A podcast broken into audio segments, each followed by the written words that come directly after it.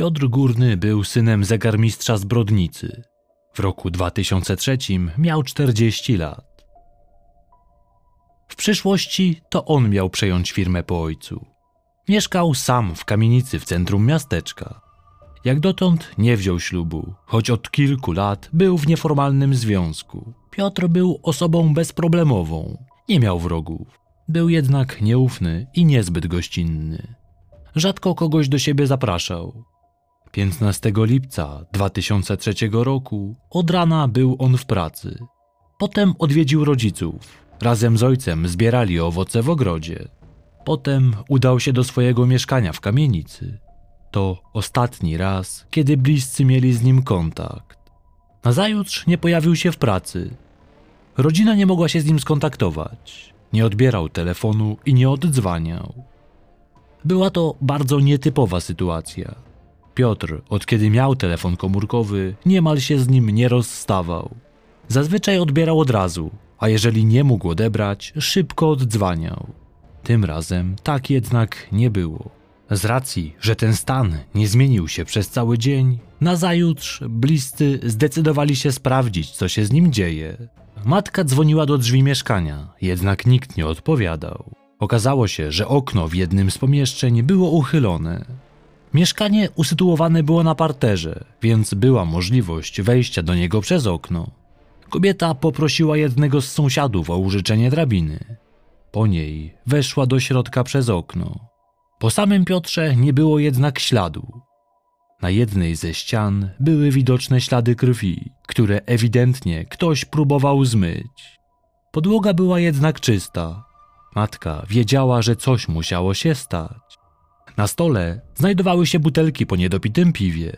Piotr był bardzo sumienny, jeżeli chodziło o sprzątanie. Nie lubił zostawiać bałaganu. Matka mężczyzny zgłosiła na posterunku policji jego zaginięcie. Nic nie wskazywało na to, by dokądś wyjechał. W domu zostały jego dokumenty i kluczyki do auta. On sam właściwie wszędzie przemieszczał się samochodem. Rodzice poprosili partnerkę Piotra, by przenocowała w jego mieszkaniu, by w razie czego była tam, gdy mężczyzna wróci. Wtedy w wersalce w jednym z pokojów w jego mieszkaniu znalazła ciało Piotra. Miał on rany kłute na szyi i klatce piersiowej. Zawiadomiona została policja. Bez cienia wątpliwości mężczyzna padł ofiarą zabójstwa. Śmiertelny okazał się być cios zadany w klatkę piersiową. Kto stał za zabójstwem Piotra? Mężczyzna nie miał z nikim zatargów. Nie obracał się w towarzystwie osób z przestępczego półświadka. Jego grono znajomych nie było zbyt duże. Choć nie należał do osób majętnych, to wszystko wskazywało na to, że motywem była chęć wzbogacenia się. Z miejsca zniknęła biżuteria, w tym sygnet i łańcuszek z krzyżykiem, a także telefon komórkowy należący do ofiary. Łączną wartość zrabowanych przedmiotów oszacowano na około 6000 złotych. Zniknęły też przedmioty służące do sprzątania. Napastnik, chcąc opóźnić odnalezienie ciała, dokładnie wysprzątał w mieszkaniu. Użył do tego środków czystości znajdujących się na miejscu. Po wszystkim zabrał je ze sobą. Pozostały jedynie niedoczyszczone ślady krwi na ścianie. Nie znaleziono narzędzia zbrodni, nie było też śladów włamania. Prawdopodobnie zabójca został wpuszczony do mieszkania przez Piotra. Mężczyzna był nieufny i nie zapraszał do siebie zbyt wielu ludzi. Musiał zatem znać swojego oprawcę i dlatego właśnie go wpuścił. Ta wersja znacznie zawężała grono osób podejrzanych. Śledczy zbrodnicy otrzymali informację, że narzędzie zbrodni znajduje się w rzece Drwęcy. Zaangażowano nurków. Ci dokładnie przeczesywali dno rzeki. W końcu znaleźli tam nóż. Jak się okazało, był to nóż, którym pozbawiono życia Piotra. Na nim zabezpieczono ślady linii papilarnych zostawionych przez sprawcę. Jak dotąd jednak nie był on notowany i jego odciski palców nie widniały w bazie danych policji. Udało się jednak ustalić, z kim ostatnio spotykał się Piotr. Ta osoba mogła mieć coś wspólnego z jego śmiercią. Był to 35-letni mieszkaniec Brodnicy. Co więcej, był on sąsiadem Piotra Górnego. Mieszkali oni w tej samej kamienicy. Mężczyźni znali się od najmłodszych lat. Kolegowali się i Piotr feralnego dnia zaprosił sąsiada do swojego mieszkania. Owym sąsiadem był Maciej Z.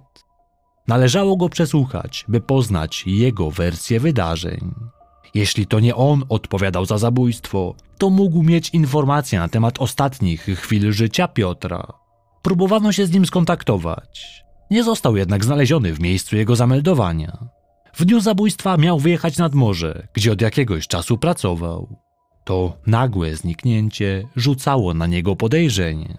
Jego żona przyznała, że 15 lipca wyszedł z domu i nie wrócił już, nie dając nikomu żadnego znaku.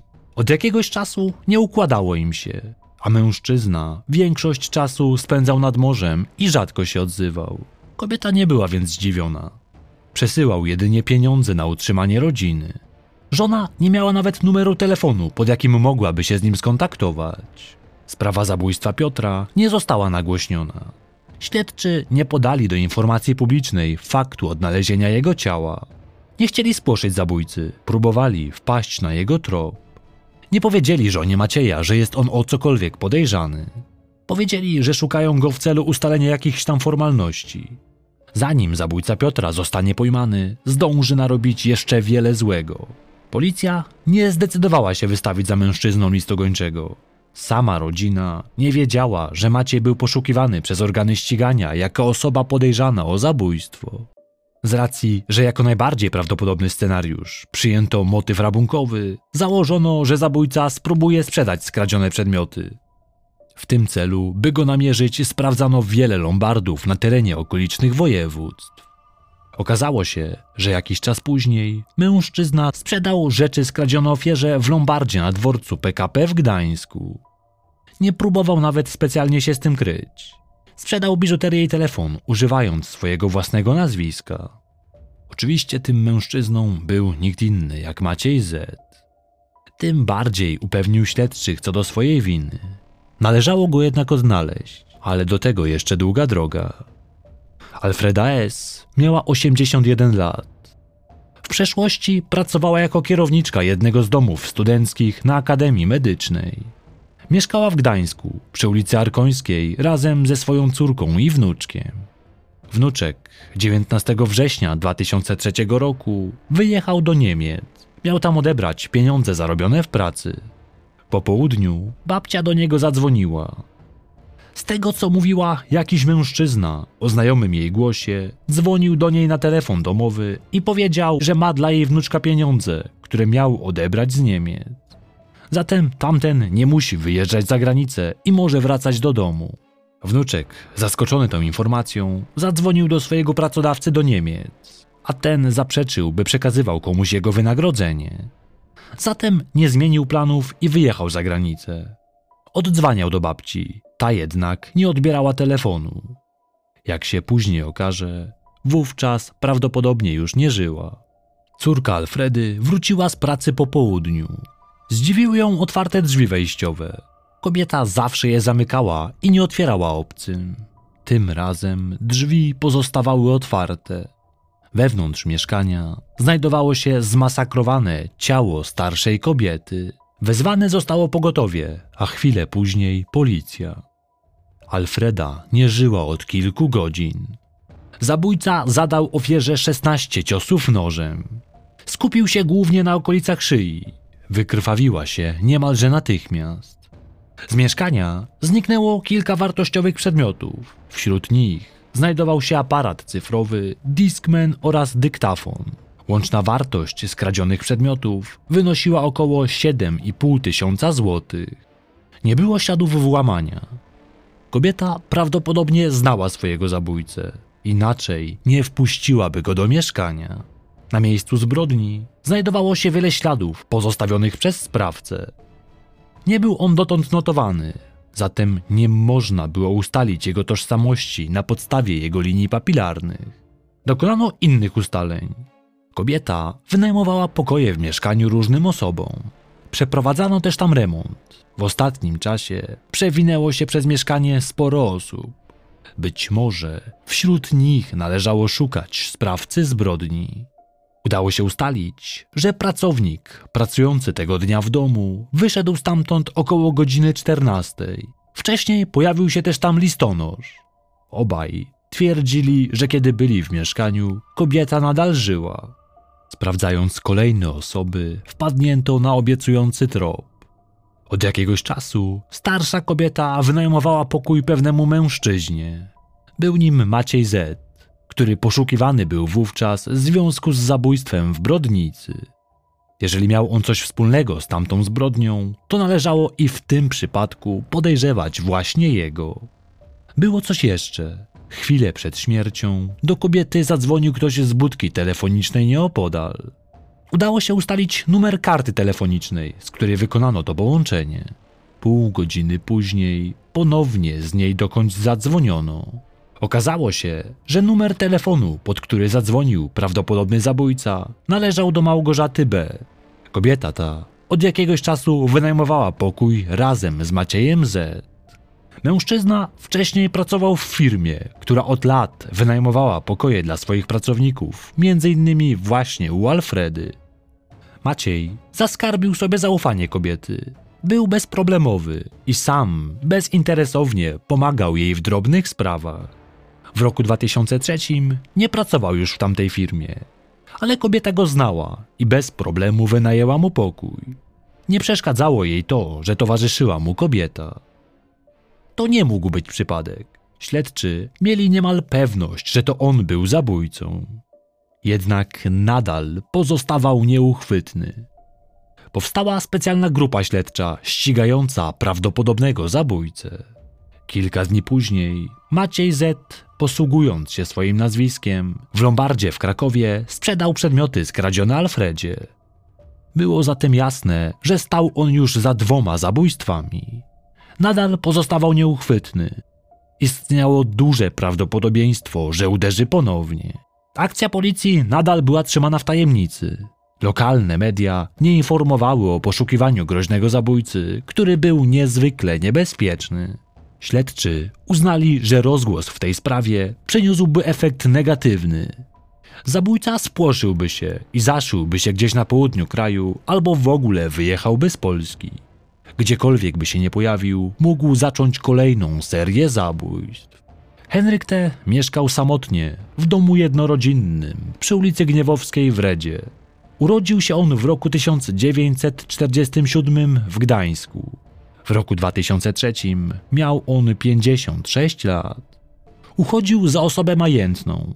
W przeszłości był on pracownikiem do spraw zaopatrzenia w Stoczni Marynarki Wojennej w Gdyni. Później pracował przez 4 lata jako referent do spraw inwentaryzacji w Politechnice Gdańskiej. W latach 1975-1978 pracował jako makler w Morskiej Agencji w Gdyni.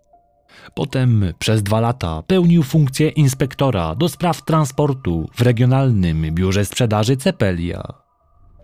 Następnie objął stanowisko ekspedytora w zarządzie Portu Gdynia. Był on jednym ze współorganizatorów strajku w porcie Gdyni w roku 1980. Został nawet wybrany przewodniczącym komitetu strajkowego. Po wybuchnięciu stanu wojennego został internowany. Wypuszczono go rok później. Nie odzyskał jednak pracy. W roku 1985 wyjechał do Norwegii. Do Polski wrócił kilka lat później. Od roku 1988 był na rencie. Osiadł na stałe w Polsce. Nie musiał już pracować. Miał wystarczająco wysoką rentę, by się z niej utrzymać.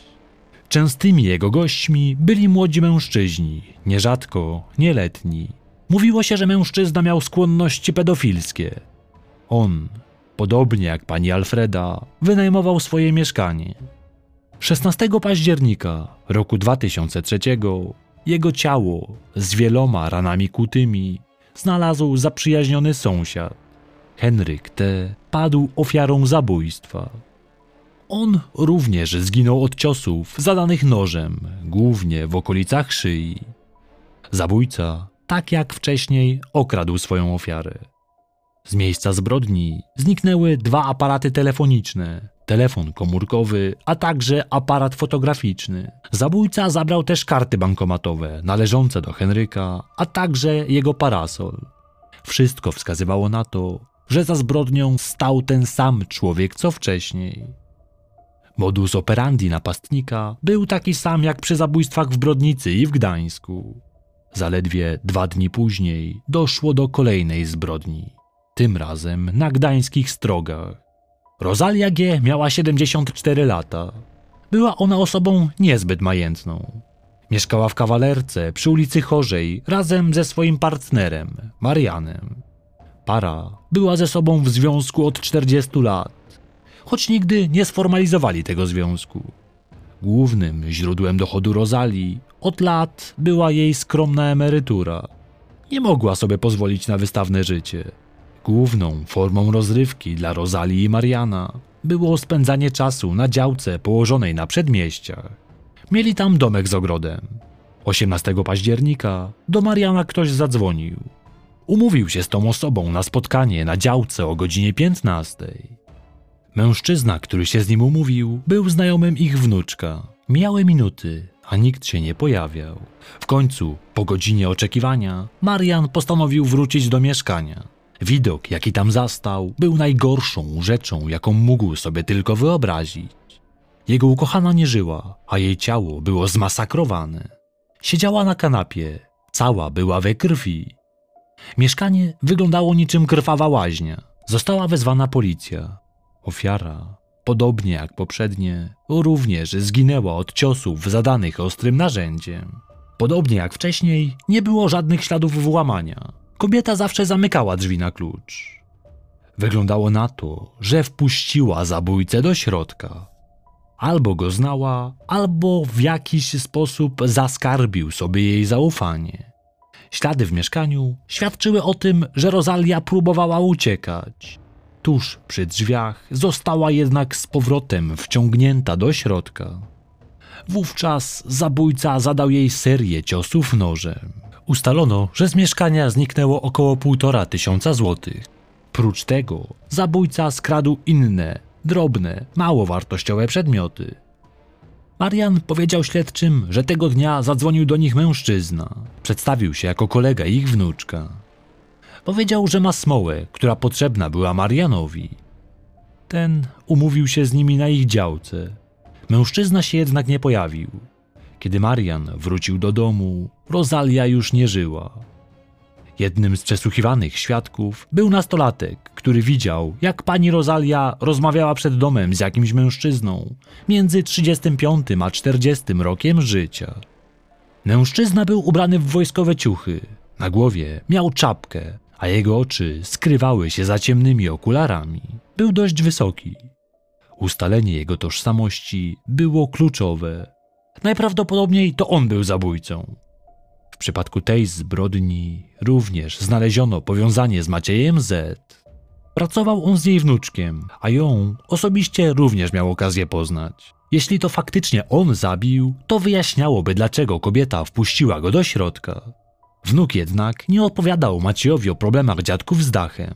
To dzięki tej wiedzy zabójca wywabił Mariana z domu.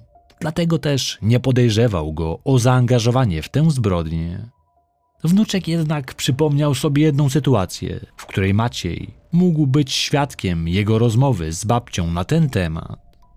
21 października 2003 roku policja z Gdańska na terenie okolicznej Rumi zatrzymała 35-letniego mężczyznę. Był nim Maciej Z. pochodzący z Brodnicy. Policjanci około godziny 11:30 zapukali do drzwi wynajmowanego przez niego mieszkania. Był spokojny, totalnie zaskoczony. Nie spodziewał się wizyty śledczych, nie stawiał żadnego oporu. Spokojnie wykonywał polecenia i poszedł z funkcjonariuszami, gdzie mu kazali. W momencie zatrzymania mężczyzna miał na szyi jeden z łańcuszków skradzionych Piotrowi Górnemu. Zatrzymano też kobietę, z którą wynajmował kawalerkę w Rumi. Była to Małgorzata B. Maciej Z. został przesłuchany. Już po kilku godzinach od zatrzymania ustalono, że miał on na sumieniu co najmniej 4 ofiary. Mężczyzna sam przyznał się do tych zabójstw. Twierdził, że dopuszczał się ich pod wpływem impulsu. Nie planował pozbawiać życia swoich ofiar. Ustalenia śledztwa wskazywały jednak na zgoła inny scenariusz. Zdaniem śledczych, każde zabójstwo było skrupulatnie zaplanowane. Prócz zabójstw Maciejowi zarzucano 10 wyłudzeń na łączną kwotę kilkudziesięciu tysięcy złotych na szkodę firmy handlującej elektronarzędziami i metalami. Jak policja do niego dotarła? Kulisy zatrzymania początkowo były owiane tajemnicą. Ujawniono jedynie, że wykorzystano najnowszy sprzęt operacyjny. W mieszkaniu, gdzie zatrzymano Macieja, znaleziono sprzęty skradzione z domu 53-letniego mieszkańca Redy. Zabójca nie zdążył jeszcze ich sprzedać. Razem z podejrzanym o 4 zabójstwa zatrzymano też kobietę, którą podejrzewano o zacieranie śladów zbrodni i o paserstwo. Kim jest Maciej Z.? Na świat przyszedł on w roku 1968. Przez całe życie mieszkał w jednej z kamienic w centrum Brodnicy. W tym samym budynku mieszkali jego krewni, m.in. jego ciotka. Jego matka była księgową.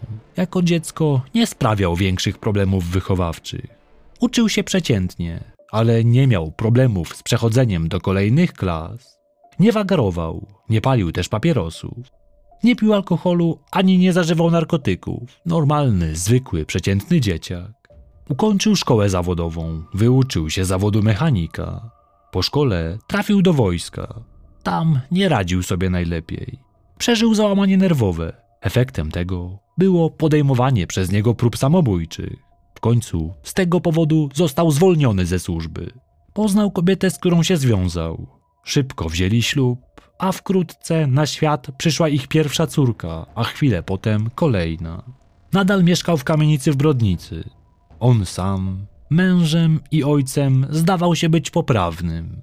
Nie zgłaszano żadnych problemów z przemocą domową.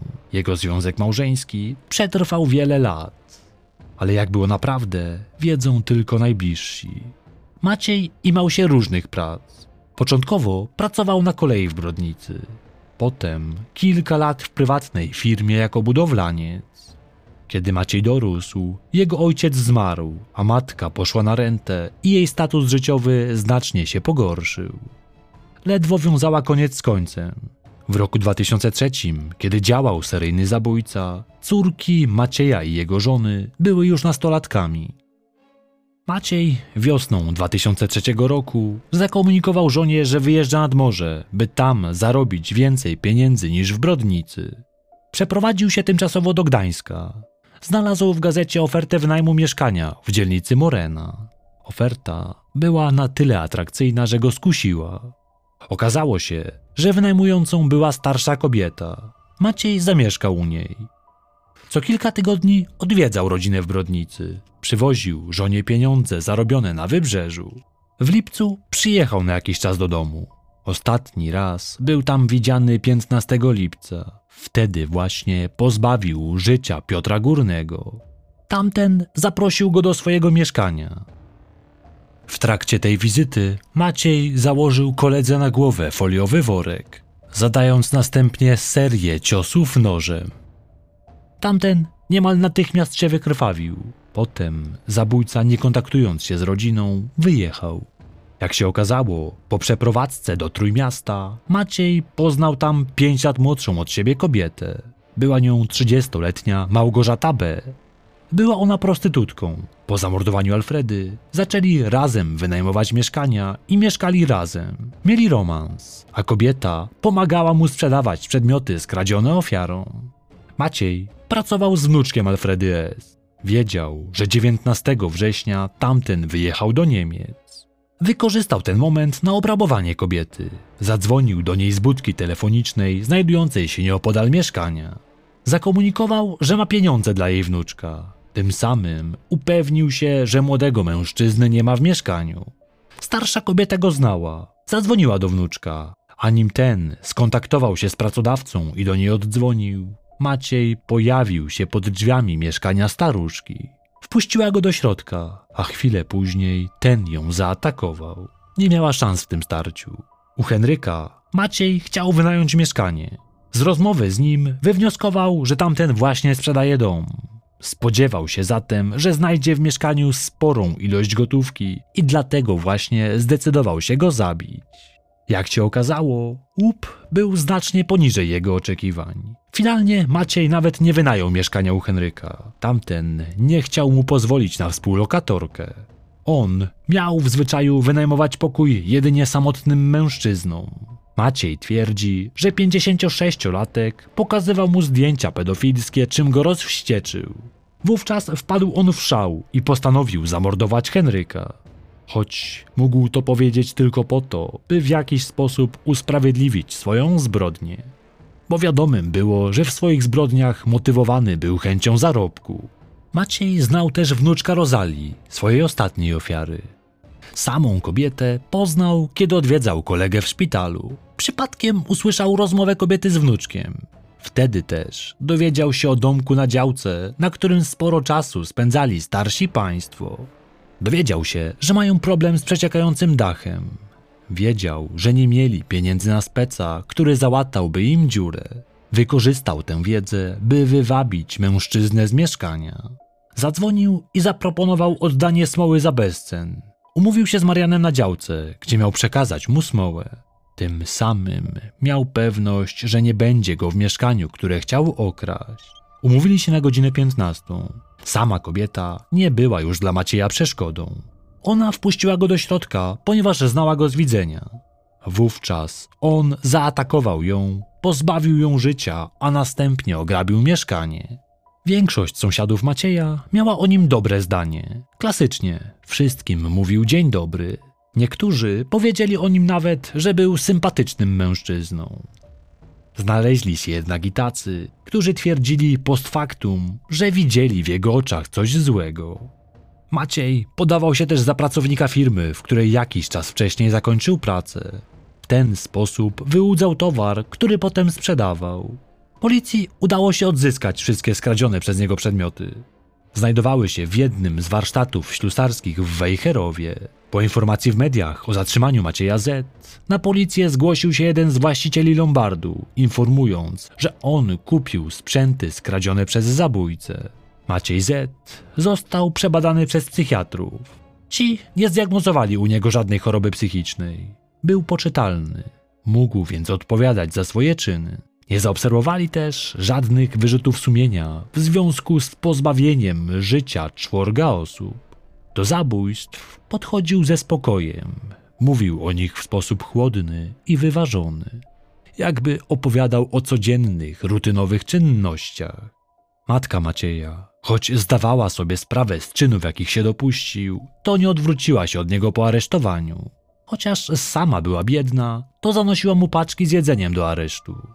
Przepraszała z całego serca matkę Piotra, który był pierwszą ofiarą jej syna. Tamta jej wybaczyła, jednak nie potrafiła utrzymywać z nią kontaktów po tym, co się stało. Mimo iż mieszkały po sąsiedzku, więcej się do siebie nie odzywały. W grudniu roku 2004 ruszył proces. Na ławie oskarżonych zasiadł Maciej Z. oraz Małgorzata B. Temu pierwszemu postawiono zarzut poczwórnego zabójstwa. Zbrodni dopuścił się z niskich pobudek, jakimi była chęć wzbogacenia się. Groziła mu maksymalnie kara dożywotniego pozbawienia wolności. Nie było żadnych okoliczności łagodzących. Choć nie był karany, to oprócz zabójstw dopuszczał się także innych przestępstw, co świadczyło niewątpliwie o jego poziomie demoralizacji. Prokuratura wnioskowała o karę dożywocia z możliwością ubiegania się o warunkowe zwolnienie po 35 latach. Obrona natomiast wnioskowała o uniewinnienie z powodu braku dostatecznych dowodów. Kobiecie nie udowodniono udziału w zabójstwach. Ją oskarżono o zbycie skradzionych przedmiotów oraz o zacieranie śladów zabójstw. Małgorzata w lombardach podawała swoje nazwisko. Jej groziło 5 lat pozbawienia wolności. Mężczyzna na sali sądowej pojawił się w pomarańczowym uniformie. Taki otrzymują więźniowie szczególnie niebezpieczni. Pierwsza przed sądem wyjaśnienia składała Małgorzata. Poprosiła o wyprowadzenie z sali Macieja. Uzasadniała to tym, że się go bała. Zanim zostali zatrzymani, mężczyzna powiedział, że jeżeli piśnie choćby słówko, on pociągnie ją na dno razem ze sobą. Na czas jej zeznań mężczyzna został wyprowadzony z sali. Kobieta przez 3 godziny opowiadała o tym, jak wyglądały ostatnie miesiące ich związku. Ona sama nie brała udziału w rabunkach. Kochanek jednak ze szczegółami relacjonował jej ich przebieg. Wiedziała, że zabijał i wiedziała, że skradziony sprzęt splamiony był krwią niewinnych ludzi. Mimo wszystko pomagała mu go sprzedać, a sama nie powiadomiła policji o tym, co robił. Przed sądem Maciej Z. nie przyznawał się do winy. Tym bardziej nie wyraził skruchy. Sąd Okręgowy w Gdańsku nie uwierzył w wersję przedstawioną przez oskarżonego. Dowody zebrane w trakcie śledztwa były niepodważalne. Na każdym z miejsc zbrodni znaleziono odciski jego palców oraz ślady DNA. Maciej Z. złożył wniosek o to, by nie być obecny na sali rozpraw w dniu ogłoszenia wyroku. Sąd się zgodził. Niezadowolony z tego faktu był ojciec zamordowanego Piotra. Chciał powiedzieć kilka słów zabójcy i został tej możliwości pozbawiony. Mężczyzna został uznany za winnego 4 zabójstw.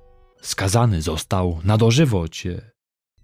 O warunkowe zwolnienie będzie mógł się ubiegać nie wcześniej niż po 30 latach odsiadki. Zatem jeżeli kiedykolwiek opuści mury więzienia, nie stanie się to przed rokiem 2034. Maciej Z. został pozbawiony praw publicznych na 10 lat. Małgorzata B. została skazana na 2 lata pozbawienia wolności. Tak kończy się historia seryjnego zabójcy, o którym dziś właściwie mało kto pamięta. Po jego zatrzymaniu zastanawiano się jeszcze, czy nie miał na swoim koncie więcej ofiar. Sam jednak bez problemów przyznał się do 4 zbrodni. O innych nie wspominał i nie przypisano mu ani jednego zabójstwa więcej.